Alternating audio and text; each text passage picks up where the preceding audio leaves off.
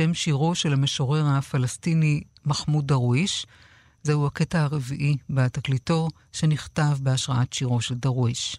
המלחין היה נגן האוד הטוניסאי אנואר ברהם, ואליו הצטרפו נגן קלרנית הבאס קלאוס גזינג, נגן הבאס ביורן מאיר, ונגן הדרבוקה והבנדיר חאלד יאסין.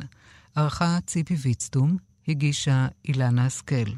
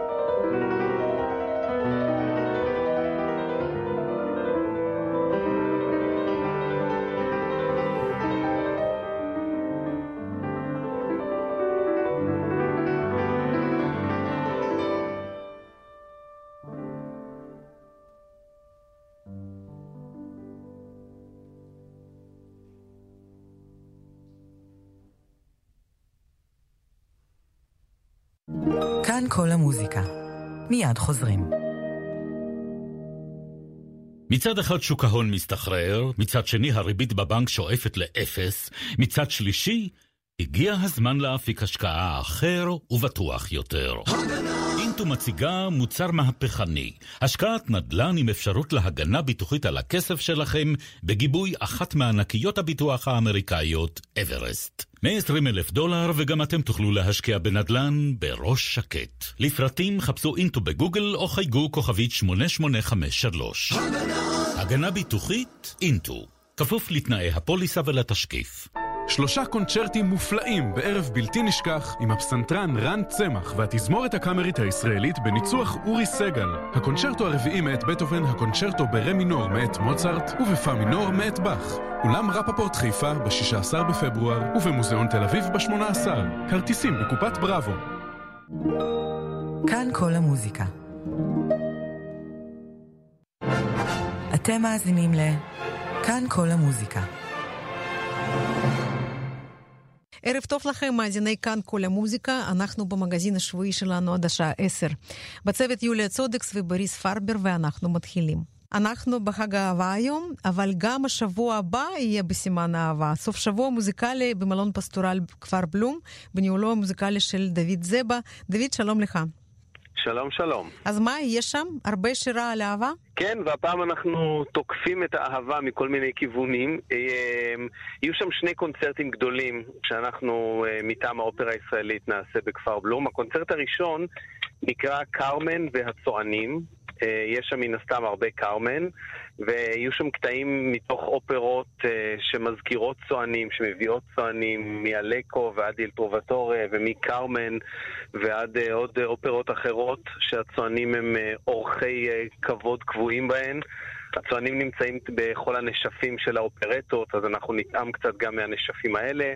יהיה איתנו כנר מוביל מתזמורת ראשון לציון, שינגן איתנו גם כמה קטעים סופר וירטואוזים שנכתבו לכינור ופסנתר. וזה הקונצרט הראשון. הקונצרט השני אה, זה אהבה מסוג אחר לגמרי, קונצרט שנקרא בין הסדינים. יש הרבה מאוד תככים באופרה, חיזורים, תחפושות, וזה מה שאנחנו נציג ביום שבת בבוקר. הקונצרט הזה הוא קונצרט שהתמקד בעיקר באופרות של מוצרט, נישואי פיגארו, כך עושות כולן, דון ג'ובאני, אופרות שכל עניינן בגידות, חיזורים, mm-hmm. אה, מעשים אסורים והרבה מאוד אופרה בין הסדינים. כן. ויש גם הרצאה על אהבה, נכון? כולל שבעה אה, עקרונות לנישואין מושלמים.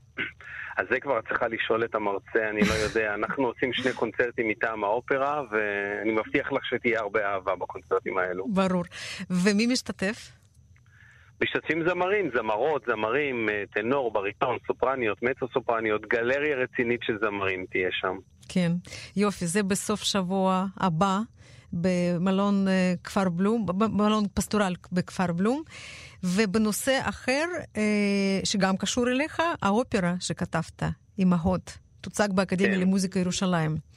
וכולם נשים באופרה הזאת, חוץ ממך, שאתה מנגן שם בפסנתר, אה, וגם הבמאית, וגם אה, יש שם קול אלוהים, נכון? שמושר בקול סופרן.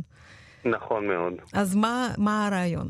הרעיון הוא לקחת אה, את ספר הספרים שלנו, את התנ"ך, וקצת אה, להוציא ממנו את ה... את ההילה הנרטיבית שלו, את, ה, את, ה, את זה שכל אחד מהדמויות שם הוא אבות ואימהות האומה, ולהתייחס אליהם לרגע כמו אל בני אדם, ולהתמקד בנשים, שהנשים בכל התנ"ך, ובעיקר בספר בראשית, הן נשים שלא כל כך שאלו את דעתן, לא אף אחד לא שאל את שרה מה דעתה על עקדת יצחק, אף אחד לא שאל את לאה אם היא מעוניינת ביעקב. אה, יש שם אה, סצנות שמביאות את כל האפליה, הקיפוח, ובעצם את הקול השותק הנשי בתנ"ך. הרבה נשים שנקראו בסך הכל אה, אשת מישהו ולא אמרו אפילו את שמן הפרטי. אנחנו מציגים שם כמה וכמה סצנות, כולן מספר בראשית, וכל הסצנות מתמקדות ברגעים כאלה, שמציג את, ה, את הרגש הזה, את הקיפוח ואת האפליה במרכזו, ונותן פה פעם אחת לנשים האלה לדבר לבלהה, לזלפה, לקטורה, אה, ללאה, לרחל, לרבקה, לשרה ולהגר, וכולן אה, שרות את כל הדברים הכי פחות פוטוגנים והכי פחות פוליטיקלי קורקט שמופיעים בספר בראשית. ואיך אתה הגעת בעצם ל, אה, לרעיון הזה? אתה תמיד כשקראת את סיפורי תנ"ך, תמיד חשבת על זה? על... א', אני מאוד אוהב את סיפורי התנ"ך ואני קורא בהם הרבה מאוד, אבל uh, באיזשהו שלב פתאום אמרתי לעצמי, איך זה שאין כמעט אופרות על uh, סיפורים מהתנ"ך? ואז הבנתי את זה מהר מאוד, כי אין נשים בסיפורים האלה כמעט. Mm-hmm. יש מעט מאוד גיבורות.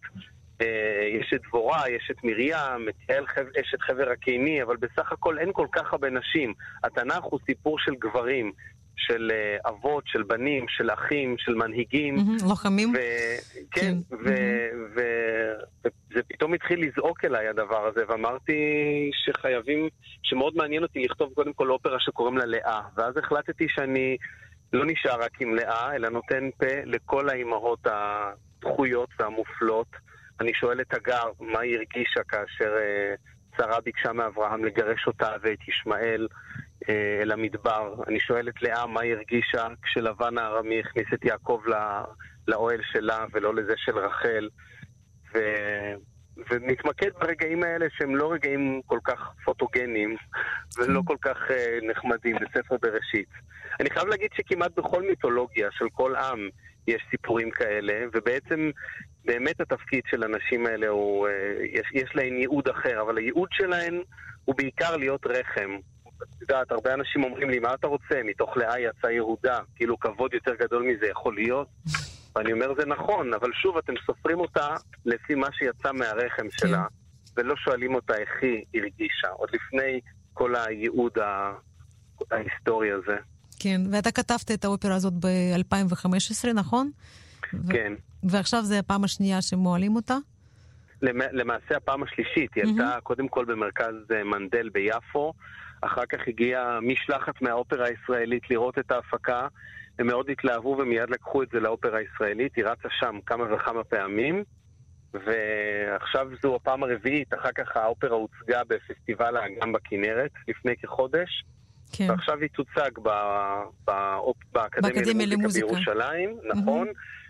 ובחודש יוני היא תוצג בסטודיו, באופרה הישראלית, עוד פעם, בסטודיו, במיתר אופרה סטודיו. כן. ולשמחתי האופרה תזכה להרבה מאוד ביצועים שונים. כן, יופי, זה, זה נעים לשמוע.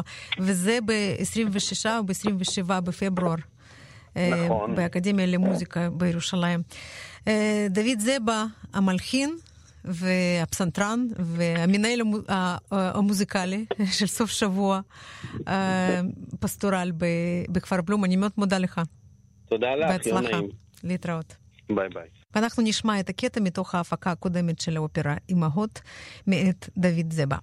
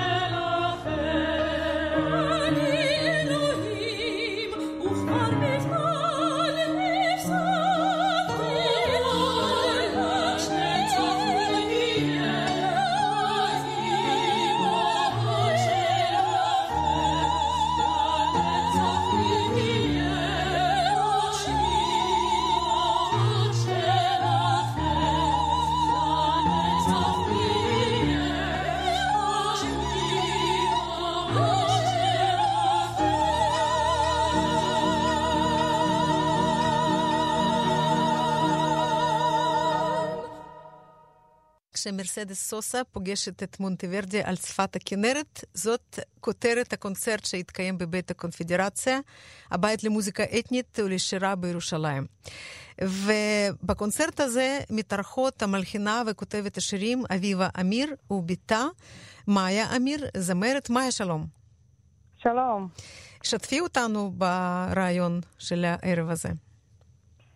אז הערב הזה בעצם אה, נוסד אה, משירים שאימא שלי כתבה לפני המון שנים, לפני כ-15 שנה, ואימא שלי היא אה, מורה לאנגלית במקצועה, אך אה, לפתע, עקב אה, האמת אה, מוות מצער של אחותה, היא אה, פתאום הגיעה למנגינה, והיא כתבה את השיר הראשון שלה שנקרא בסוף אלול, גם הוא יושר במופע.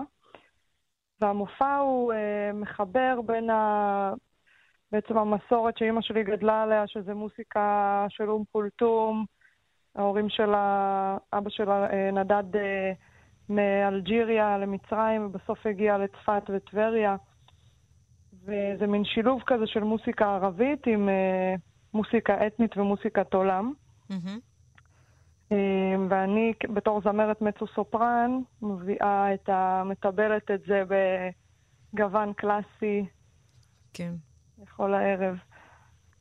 ואתם בעצם מתארות את המפגש דמיוני על שפת הכנרת בין אה, מונטוורדי ומרסדס סוסה?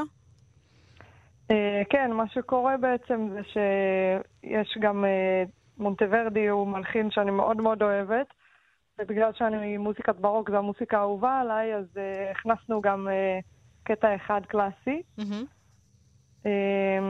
וזה השם הכי טוב שמתאר את המופע הזה, כי זה גם מפגש עם משהו קלאסי וגם משהו אקזוטי של מרסדס סוסה, שזה מוזיקה מארגנטינה. Mm-hmm. שאנחנו גם uh, קצת משלבים uh, מוסיקה דרום-אמריקאית עם המופע. כן, ו- וגם בעצם משל- משלבות את טבריה, שאתם בנות טבריה, שתיכן, נכון? נכון. נכון. שיש לזה משקל מיוחד. כן, שטבריה, אני מאוד מאוד אוהבת את העיר הזו, וזאת עיר שבכל מקום שאני הולכת, האמת, אני שמחה להגיד שאני משם, כי פשוט יש אנרגיה מיוחדת, והכינרת והנוף הזה שאתה... מתעורר, אני כל יום מדמיינת שאני רואה את הנוף הזה מול עיניי. כן. והקונצרט הזה, מי מנגן אתכם, דרך אגב? מנגנים איתנו גיטריסט פלמנקו בשם ערן מדמון, אה, פרקשוניסט נגן כלי הקשה בשם יונתן זוהר, וצ'לנית ליאת סבא. כן. מה אה, את חושבת, כשאת אה, חושבת על הקהל שיבוא לשמוע אתכם, איזה קהל זה? אני חושבת שזה קהל גילאי 25 פלוס.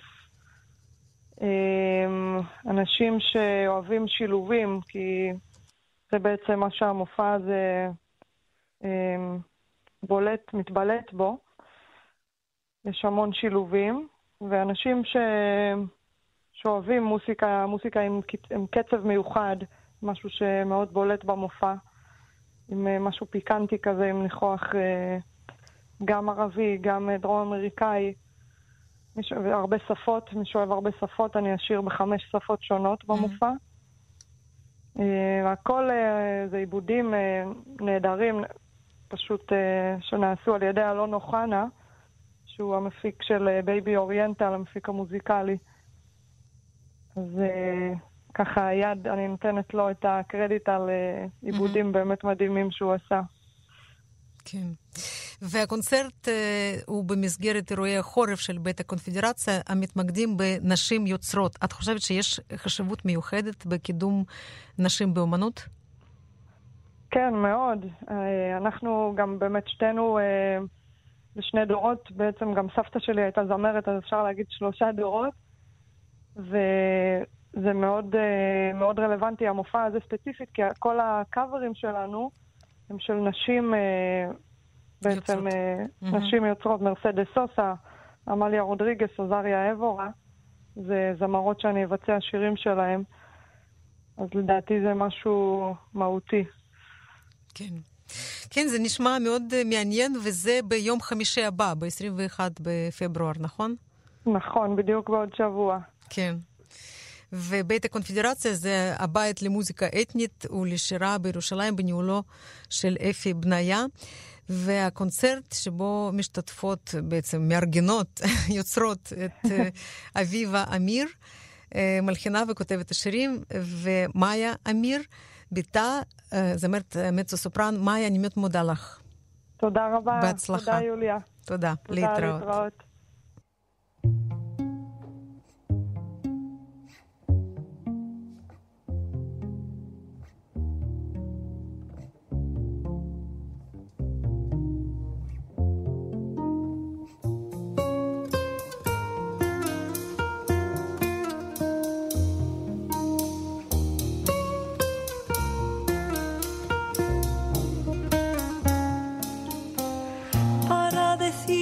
si sigo poniendo esta sangre en tierra. Este corazón que bate su parche sol y tinieblas para continuar caminando al sol por estos desiertos. Para recalcar que estoy vivo en medio de tantos muertos. Para decidir, para continuar, para recalcar y con Solo me hace falta que estés aquí con tus ojos claros.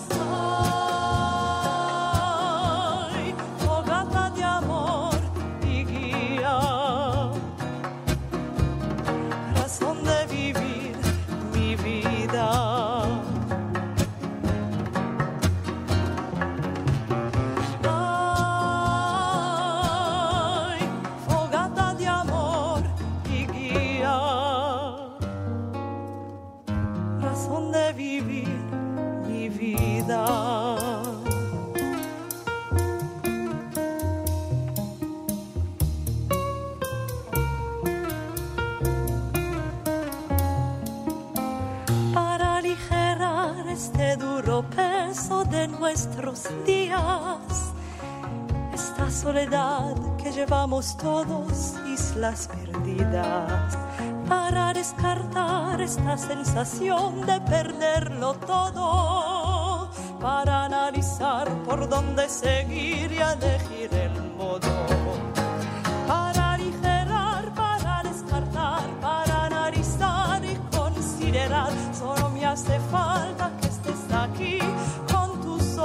close.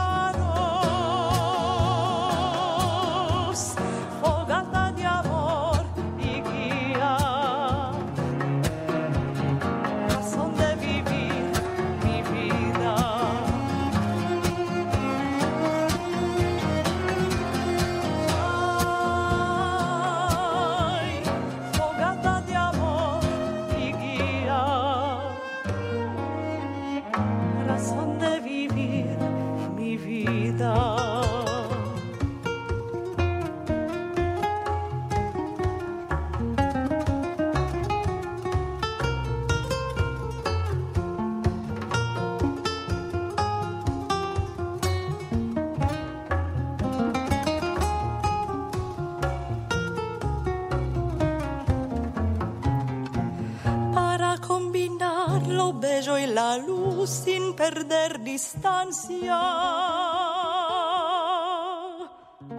Para estar con vos sin perder el ángel de la nostalgia.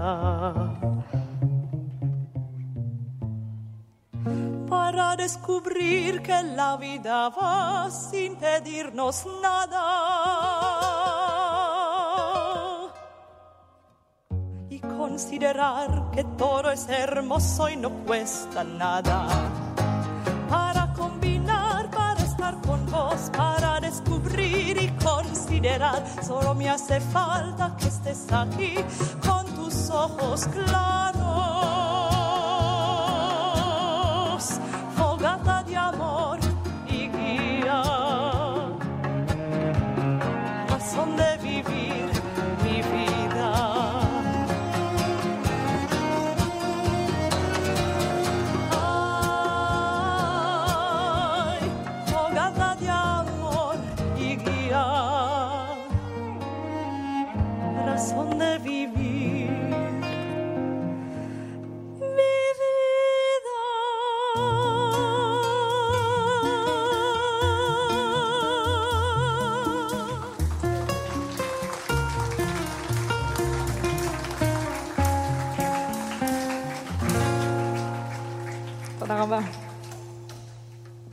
פסטיבל מוסטונין פסט השישי בישראל יצא לדרך אתמול. הפסטיבל בניהולו המוזיקלי של המוזיקאי האסטוני אנדרס מוסטונין, ואנחנו עם יוסי שיפמן, עמיתנו, חגיגה מוזיקלית כמו תמיד, נכון? כן, תשמעי, צריך להזכיר, אולי לא כל המאזינים זוכרים, אבל מוסטונן, כשהוא הקים את האנסמבל שלו, הורטוס מוזיקוס, כשהם היו עוד סטודנטים בסוף שנות ה-80, אחד המקומות הראשונים שהם הגיעו זה על ישראל, והם הגיעו מאסטוניה שהייתה עדיין חלק מברית המועצות. וואו. וזה היה הביקור הראשון, שם בעצם פגשתי אותו פעם ראשונה, הם הופיעו. היה לנו, היה לנו פעם אחת אז, בשנת 82 83, היה פסטיבל למוזיקה בכל רחבי תל אביב. זה היה משהו יוצא דופן. והם הופיעו אפילו באיזה מועדון לילה ביפו, במוזיקה אה, מובהקת שלהם. ושנים אחרי זה לא שמענו עליו, הוא היה אחד האנסמבלים הראשונים למוזיקה עתיקה. ואז, אחרי שנפלו החומות, ואסטוניה באמצעות המוזיקה קיבלה את העצמאות שלה, הסיפור הזה ידוע, אז, ואז הוא חזר לכאן והוא חיפש, אה, חיפש, אני צריך לומר שני אנשים, הוא חיפש גם אותי, אבל הוא חיפש גם את חנוך רון שכתב עליו דברים נהדרים, כן. אז בביקור הראשון, שנות ה-83. ומאז הוא פה, כן, הוא פה כל שנה, ויש לו, אני יודע שגם יש, הוא גם מתגורר כאן. וצריך להזכיר גם את אשתו, שהיא בעצם שותפה פעילה, מעלה, שהיא שותפה פעילה בארגון, בניהול, באמת הם שניהם עושים את העבודה, ויש תמיכה, אני מבין תמיכה של משרד התרבות האסטוני ועיריית סטלין. כן, היא הייתה אה, שגרירת אסטוניה בישראל. נכון, נכון. תקופה מסוימת, כן. כן. וזה בעצם שילוב של אה, אומנים מאסטוניה ומישראל, נכון? כן, הרעיון הוא שהוא מביא כל שנה, השנה נדמה לי משהו כמו 115 אומנים מאסטוניה, בעיקר זמרים וזמרי מקהלות, גם קצת אינסטרומנטליסטים, והם משתתפים ב... יש, ספרתי משהו כמו 16, תוכ... 16 מופעים. כן. ו... וכן, כמו שאמרתי, התחיל באמת אתמול עם, ה... עם, ה... עם אה, אורטוריה של הנדל שעוד לא עשו בארץ. נדמה לי פעם ראשונה, תחייה של הנדל עם התזמורת החאמרית, וזה ירוץ עם, קודם כל האנסמבל שלו, שמשתתף אחר כך עם אה, ברוק ירושלים, ברוקדה, סולני תל אביב, תזמורת ראשון. כלומר, אה, ומאוד מגוון, זה לא רק מוזיקה עתיקה, נכון? זה... נכון, זה גם, זה גם מאוד מגוון, וגם יש שני קונצרטים שצריך להזכיר אותם שהם ב, בעצם אה, בחינם, אחד ב-19 לחודש בירושלים, ואחד ביום האחרון של הפסטיבל, בתשעה לחודש ב... ב- ליד, בשרונה, במרכז שרונה בתל אביב, קונצרט צהריים כזה ביום האחרון. אבל המ- המגוון הוא מאוד גדול. עם... יש לנו הזדמנות, למשל, גם בירושלים וגם בקונצרטים של ראשון לציון, לפגוש מלחין מאוד מעניין שמו רודול, רודולף טובייס, שנחשב למלחין מאוד בכיר באסטוניה, הוא שתי יצירות למקהלה. אה, אחד זה לפי תהילים מ"ב, כי אייל תהרוג על אפיקי מים, ויצירה אחרת לפי האיגרת, איגרת של הקורינטים מתוך הברית החדשה. אבל זה מלחין מאוד נחשב ב...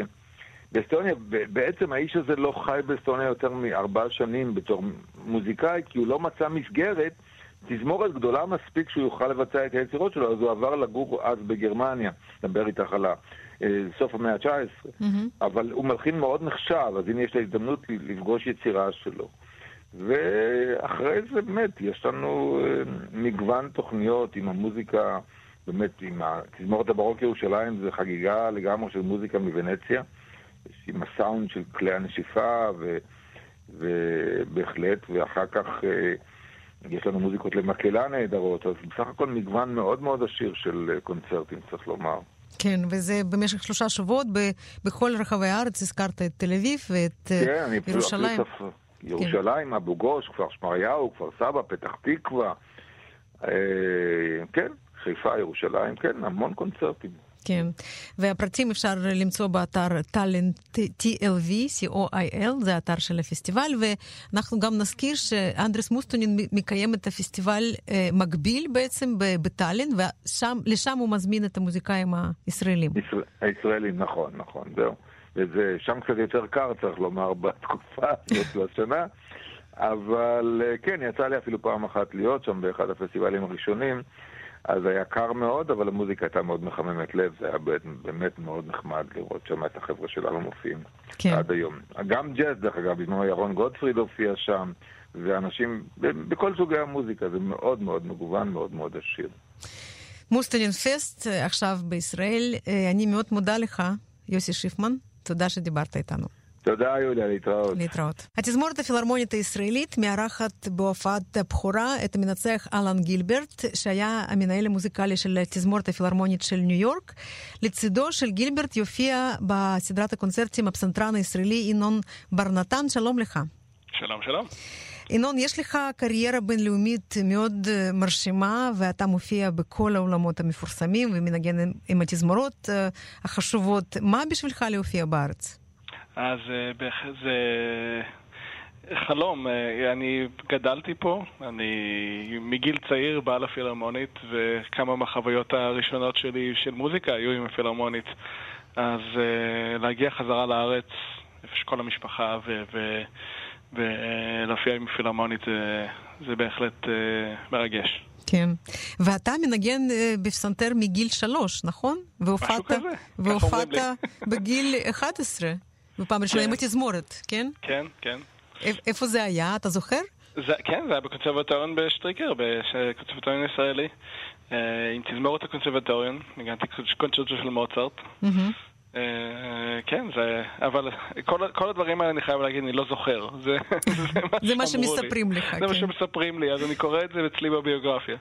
כן, אז אה, ניגנת את הקונצ'רטו של מוצרט, עכשיו אתה מנגן את השני של רחמנינוב. ואני מאוד, אישית מאוד אוהבת את היצירה הזאת. היא קצת פחות מוכרת מהקונצ'רטו השלישי, ולא בצדק, אני חושבת. מה אתה בעצם מספר בקונצ'רטו הזה למאזינים? אז uh, אני חושב שיש מעט מאוד מאזינים שלא יכירו את הקונצ'רטו. Mm-hmm. זה, זה, זה, זה אחד מהקונצ'רטו האהובים וה, והמרגשים שיש. Uh, מה שמעניין מאוד, uh, זה uh, סיפור מעניין מהקונצ'רטו זה שרחמיינוב היה בדיכאון אחרי ה... כישלון של הסימפוניה, כן. כישלון של הסימפוניה שלו, והוא לא כתב הרבה זמן, ואז חבר המליץ לו ללכת לטיפול פסיכולוגי אצל מהפנט. והמאפנט הפנט אותו ואמר שהוא יכתוב את היצירה הכי טובה שלו, ואז הוא בדיוק, ואז הוא כתב את הקונצ'רטו השני הקונצ'רטו השני שלו, שזו היצירה אחת מהאהובות בעולם, אז כן. בהחלט, אולי, אולי אני צריך ללכת למאפנט גם, אז... כן, ובעצם הייתה הצלחה גדולה, ואז הוא חזר להלחנה. הוא לא כתב, כן. לצע... לצערנו, הוא לא כתב הרבה יצירות, כן? יש בסך הכל משהו כמו 45, אופוס 45 זה היצירה האחרונה שהוא כתב, וזה כן. חבל, כן? מאוד חבל, אבל, אבל כל יצירה שהוא כתב הייתה באמת אה, אה, פאר. כן. ואלן גילברט, ככה קראתי, הוא חבר טוב וגם עמית לעשייה מוזיקלית, נכון? ועוד איך, כן, אנחנו נפגשנו בפילהמוניה של ניו יורק, אה, והוא הזמין אותי אה, להיות אה, אומן בית של הפילהמוניה של ניו יורק שלוש עונות. וככה הכרנו, ומאז אנחנו גם הקלטנו ביחד, והופענו בכל העולם ביחד, אנחנו מופיעים בחודש הבא עם התזמורת של ציריך, טון הלה. ועוד יש לנו תוכניות, אבל חוץ מזה אנחנו חברים טובים גם מוזיקלית וגם אה, לא מוזיקלית. שזה זה... אומר מה? כשאתה עובד איתו, זה, אה, הוא, אתם גם מעירים אחד לשני, או שאתם מפרגנים אחד לשני? איך זה עובד? זה, זה, עובד, זה עובד ש, שיש הרבה דברים שאנחנו לא צריכים לדבר עליהם, כי אנחנו כבר מכירים אחד את השני טוב. מצד שני, כשצריך להגיד משהו, אף אחד לא מפחד להגיד. יש כנות מאוד uh, גדולה ביחסים המוזיקליים שלנו, שאנחנו לא צריכים לפחד לי לפגוע או, או, או להגיד משהו. Uh, אז, אז, um, אז היחסים המוזיקליים והאישיים הם מאוד מאוד מאוד עוזרים. אז, uh, יש, כמו בכל מערכת יחסים, יש דברים שלא צריך להגיד ויש דברים שאפשר להגיד שאי אפשר להגיד לאנשים אחרים. כן, וזה בעצם הופעתו הראשונה בארץ. כן, כן, אני מאוד מתרגש ל... ל, ל הוא מגיע היום אה, ומאוד מתרגש אה, להראות לו גם את... אה, כן, את הארץ שלך. כן. כן. ברור. ואני גם קראתי שאתה מתחיל עכשיו את הקריירה החדשה בתור מנהל מוזיקלי של לחויה מיוזיק סוסייטי. מה זה אומר בשבילך? כן, מעבר לנגינה, אני עכשיו מנהל פסטיבל קיץ בסן דייגו, בלהויה, שזה חוויה נהדרת. זה אומר שאני יכול להביא את הנגנים האהובים עליי, אה, לנגן את היצירות האהובות עליי, ולהתעסק גם עם, עם, ה, מה שמרתק אותי, שזה אה, תכנון של, של, של מוזיקה, כלומר, אה, מה שנקרא programming. לשים, כשאני חושב ששמים כל מיני יצירות אחת ליד השנייה, אחת יכולה להאיר באלף וגם בעין את השנייה. ולשים לשים, אה, מוזיקה אחת ליד השנייה באמת אה, אה, בעיניי יכול להיות חוויה נהדרת גם לקהל וגם למי שמתכנן את ה... כן. את הקונצרט, אז... כן, אנחנו עורכי כל המוזיקה, אנחנו מבינים את זה טוב מאוד. כן, אני חושב שרדיו, אחד מהדברים הכי נהדרים שהוא עושה, זה מה שנקרא קיריישן, זה אה, כיום יש כל כך הרבה היצע של כל כך הרבה מוזיקה, כל כך הרבה הופעות ו, אה, וכל כך הרבה מבצעים נהדרים, אז אה, צריך שמישהו שממש... יכוון. כן, mm-hmm. והכיוון הוא באמת הכי חשוב כרגע. כן. ברור, ואתה מנגן גם הרבה מוזיקה קאמרית, כן, וגם בפסטיבל הזה אני מבינה שיהיה הרבה מוזיקה קאמרית, כן? כן. בנחויה. ואתה אישית אוהב יותר את הקאמרי או להופיע עם תזמורות? אני אוהב את שניהם, אה, וגם אה, לנגן סולו. אני אוהב את שלוש, שלושת האספקטים של, ה, של עשיית מוזיקה שלי, ואני חושב שאחד מאוד מאוד עוזר לשני. אה, אני חושב שקשה לנגן עם תזמורת טוב באמת להבין איך לנגן מוזיקה קאמרית. אם אתה מנגן במיוחד קונצ'רט של מוצרט או בטהובן עם תזמורת, זה מוזיקה קאמרית. ב- ב- כן. אולי ב- ב- יותר גדול.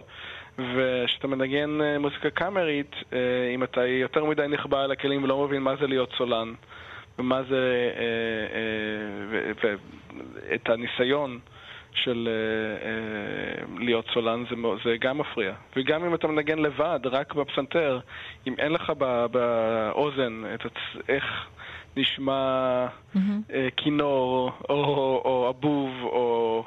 אה, תזמורת, אם אתה לא מביא את זה לפסנתר, אז הפסנתר יישמע רק כמו פסנתר. כן. זה אחד הדברים הנהדרים בפסנתר, שיכול להישמע כמו... כמו תזמורת, כל, כן. כמו וכמו, תזמורת, כן. כמו כל דבר. כן. אז זה, זה באמת, הכל...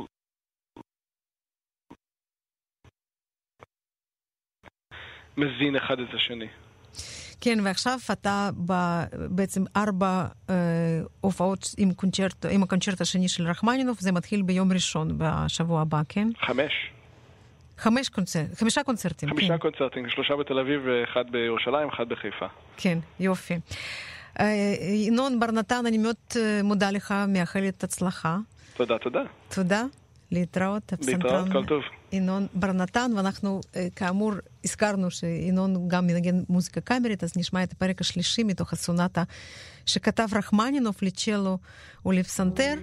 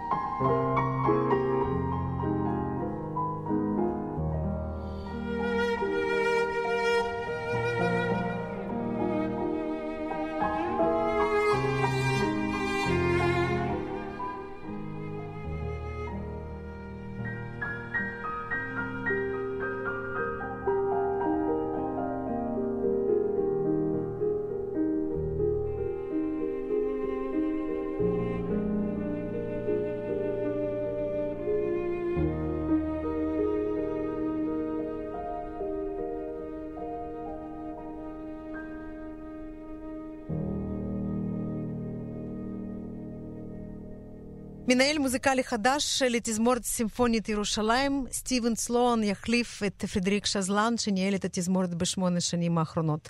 המנצח סטיבן סלון, שלום לך. שלום. ברכות על התפקיד. התפקיד החדש, המנהל המוזיקלי של התזמורת הסימפונית ירושלים. כמו שאמרת, חוזר הביתה אחרי זמן רב. זאת ההרגשה? בדיוק. אני, אני גרתי בארץ בשנות ה-80, בערך עשר שנים, ואחר כך יצאתי לחו"ל, אז זה כמעט 30 שנה שהייתי בחו"ל, ואני נורא שמח לחזור הביתה. כן.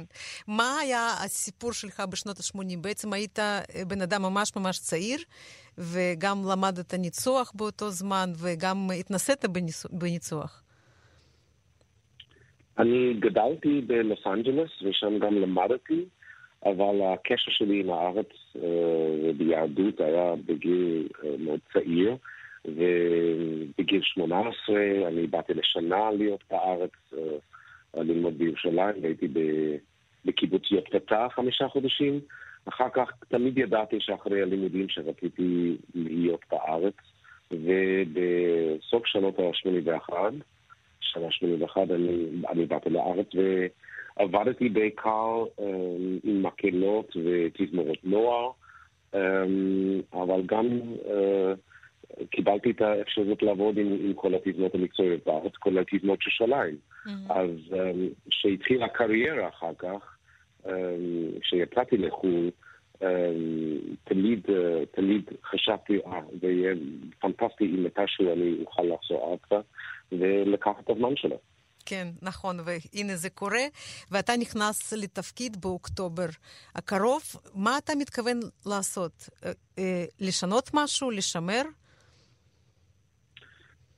קודם כל, אני בעוד, בעוד שנה וחצי ממש נכנס לתפקיד באופן רשמי. עד הנקודה הזאת, עד התאריך הזה, אני בתפקיד של מנהל מוזיקלי ממונה. ואני לא יודע אם לשנות, אבל קודם כל בשנה הקרובה אני צריך ללמוד הרבה, אני צריך לראות איפה, איפה התזמות עומדת, איפה, איפה הם מאוד מצליחים, אולי יש איזה מקום שאפשר לשפר.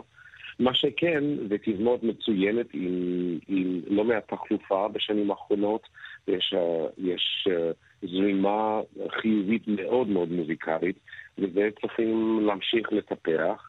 ו- וכמובן, את האתגרים uh, בארץ, גם, גם כספיים וגם אומנותיים, איך להביא את התזמות לדמות עוד יותר uh, חשובה בירושלים, בארץ ואולי גם בחוץ לארץ. כן, ואתה, uh, כמו שאמרת, עובד הרבה שנים בחו"ל, ו... אולי, אולי שם מרגישים את זה פחות, אבל אצלנו בארץ מאוד, ככה אומרים כולם, מאוד קשה להביא את הקהל הצעיר לעולם הקונצרטי. למה זה קורה לדעתך, ואיך אפשר לשנות את זה? קודם כל, אני חושב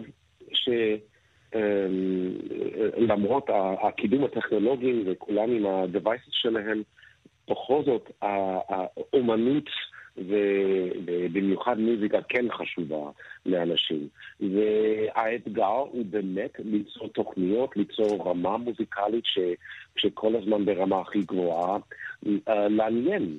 אה, לעניין את הקהל. אני, אני לא מאמין בשיטה הזאת ש, שפשוט נותנים קונצרטים ומחכים עד שהקהל בא עלינו.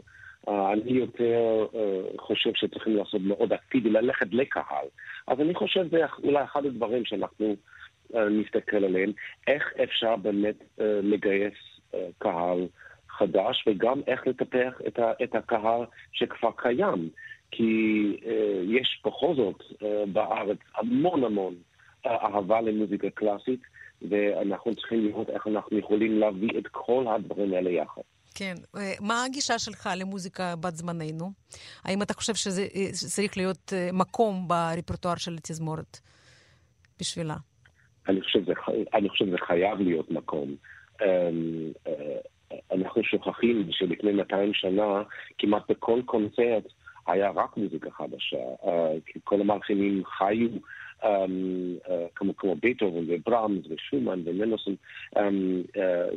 היה אווירה של uh, חייבים לפתח את, את המאכילים באותו זמן. אנחנו אם מתעסקים הרבה מאוד ב-recreation, זה מה שהיה לפני 100 שנה, 200 שנה, אבל האמת היא שהאימפולס המעניין והעכשווי למאכילים אה, של היום זה, זה דבר פנטסטי. ואני בטוח, וגם מניסיוני, שאפשר באמת לעניין קהל, וגם צריכים למצוא איך אנחנו מביאים את כל הזרימות גם החדש, החדשות במוזיקה בת זמננו, אם זה בעניין טכנולוגי או מולטימדיה, או אולי גם משלבת פופ וג'אז ודברים אחרים, איך אנחנו משלבים את זה עם תזמורת סימפונית מודרנית. כן. התזמורת, דרך אגב, חגיגה 80 שנה. בשנה שעברה, אחת מהוותיקות בארץ. מה לדעתך מאפיין אותה? במה היא שונה, מיוחדת מאחרות? קודם כל, כתזמורת רשות השידור כל השנים, הם היו באמת um, אחראים על, ה, על התקשורת uh, הלאומית למוזיקה קלאסית וגם במיוחד למוזיקה ישראלית. קלאסית. אז זה, זה היה באמת התפקיד שלהם. וכמובן, קרוב בתוך עיר ירושלים, יש רק ירושלים אחת mm-hmm. בעולם ויש רק תזמורת ירושלים אחת. זה באמת סמל לעיר שהוא מקום לא רק חשוב לישראלים בארץ, אבל בעצם capital city להמון המון אנשים בכל העולם. וזה, זה גם מביא את תזמות ירושלים באמת להיסטורי מיוחד, שאנחנו, אני חושב, אפשר עוד לפתח ולספר. כן. באוקטובר יהיו לנו בסצנה המוזיקלית עוד, יהיה עוד שינוי גדול. זובין מטה מסיים את כהונתו רבת שנים בתזמורת הפילהרמונית הישראלית, וגם בתל אביב וגם בירושלים יש לנו מנהלים מוזיקליים חדשים. האם אתה חושב שזה מאוד ישנה את, ה, את הסצנה? אני חושב, קודם כל, מה, שזה באמת עשה בפילמנט ישראלית זה פשוט אגדה, ובעצם אין, אין, אין דמות שיכול להחליט אותו, אבל אני חושב ש... זה יופי ש, שלהב שני, מנצח הצעיר מוכשר ביותר, יקבל את התפקיד הזה. ומה שכן, ואני חושב ש, שאם יש רעיונות חדשים, ואם יש זרימה חדשה, זה דבר שבעצם בריא לגוף אחרי זמן מסוים. ואני חושב עם האתגרים, וכולנו יודעים את האתגרים בארץ, אם מישהו בא עם, עם, עם רעיון אחר, או רעיונות חדשים, זה גם יכול בהחלט לפתח את הגופים. כן. המנסח סטיבן סלון, המנהל המוזיקלי הממונה של התזמורת הסימפונית ירושלים, אני מאוד מאוד מודה לך על הרעיון ומחכים לך פה. תודה רבה. תודה, להתראות. ואנחנו נשמע עד סוף התוכנית את הדאז'ו מתוך הסימפוניה מספר 10 מאת גוסטף מאלר, סטיבן סלון מנצח לתזמורת הסימפונית בוכום. תודה לכם על ההאזנה. כאן היו יוליה צודקס ותמיר צוברי. נשתמע בשבוע הבא, סוף שבוע נעים.